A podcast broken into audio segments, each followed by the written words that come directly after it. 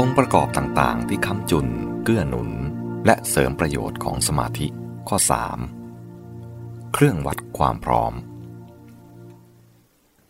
หลักธรรมที่เป็นเครื่องวัดความพร้อม และบ่งชี้ความก้าวหน้า ช้าหรือเร็วของบุคคลในการปฏิบัติธรรม ได้แก่ อินทรีห้าคือศรัทธา วิริยะ สติ สมาธิ และปัญญา หลักธรรมชุดนี้ ใช้สำหรับการปฏิบัติธรรมได้ทั่วไป ตั้งแต่ต้นจนถึงที่สุดม่ใช่ใช้เฉพาะสำหรับการเจริญสมาธิเท่านั้น อินทรีย์ แปลว่า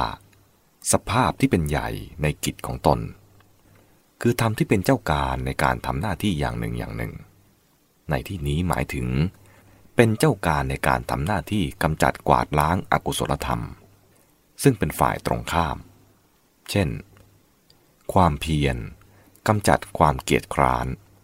ทำให้เกิดความพร้อมในการทำงาน และปฏิบัติธรรมก้าวหน้าไปได้ ความหมายของอินทรีย์ห้าอย่างนั้น ท่านแสดงไว้พอสรุปได้ดังนี้ 1. ศรัทธา เรียกเต็มว่า สัตทินรี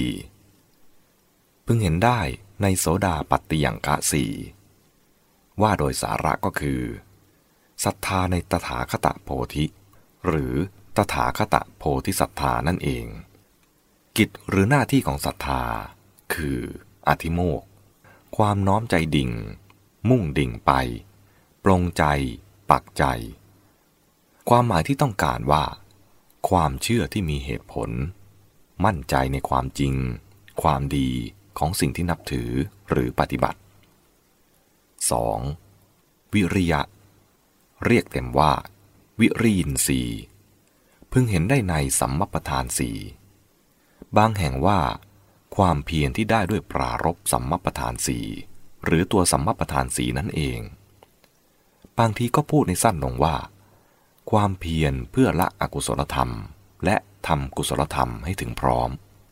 การมีความแกล้วกล้าแข็งขันบากบั่นมั่นคง ไม่ทอดทุระในกุศลธรรม หน้าที่ของวิริยะ คือปักหะการยกจิตไว้ ความหมายสามัญว่า ความเพียรพยายาม มีกำลังใจ ก้าวหน้า ไม่ท้อถอย 3. สติ เรียกเต็มว่า สตินสีพึงเห็นได้ในสติปัฏฐานสีบางแห่งว่า สติที่ได้ด้วยปรารบสติปัฏฐานสีหรือตัวสติปัฏฐานสีนั่นเอง บางทีให้ความหมายง่ายลงมาว่า การมีสติ การมีสติครองตัวที่ยวดยิ่ง สามารถระลึกนึกทวนถึงกิจที่ทำคำที่พูดแล้วแม้นานได้ หน้าที่ของสติคือ อุปัฏฐาน การดูแล หรือคอยกำกับจิต ความหมายสามัญว่า ความระลึกได้กำกับใจไว้กับกิจ นึกได้ถึงสิ่งที่พึงทำพึงเกี่ยวข้อง 4. สมาธิ เรียกเต็มว่า สมาธินสีพึงเห็นได้ในฌานสีบางแห่งว่า หมายถึงตัวฌานสีนั่นเอง หรือพูดอย่างง่ายได้แก่ การทำภาวะปล่อยวางให้เป็นอารมณ์แล้ว ได้สมาธิ ได้เอกคตาแห่งจิต หน้าที่ของสมาธิคือ อวิเคปะ การทำจิตไม่ให้ฟุง้ง ไม่ให้สาย ความหมายสามัญว่า ความมีใจตั้งมั่น แน่วแน่ในกิจในสิ่งที่กำหนด 5. ปัญญา เรียกเต็มว่า ปัญญินรีพึงเห็นได้ในอริยสัจสี่คือการรู้อริยสัจสี่ตามเป็นจริง หรือพูดอย่างง่ายได้แก่ การมีปัญญา ความประกอบด้วยปัญญาที่ยังถึงความเกิดขึ้นและความเสื่อมสิ้นไป ซึ่งเป็นอริยะ ทำลายกิเลสได้ อันจะให้ถึงความสิ้นทุกข์โดยชอบ หน้าที่ของปัญญาคือ ทัศนะ การเห็นความจริง ความหมายสามัญว่า ความรู้เข้าใจตามเป็นจริง รู้ทั่วชัด รู้สิ่งที่ทำที่ปฏิบัติ อย่างรู้ หรือรู้เท่าทันสภาวะ ในศรัทธาสูตร สังยุตตนิกาย มหาวารวัก มีพุทธพจน์รับรองคำกล่าวของพระสารีบุตรว่า อินทรีห้าอย่างนี้ส่งผลเป็นปัจจัยต่อเนื่องกัน กล่าวคือศรัทธาทำให้เกิดความเพียร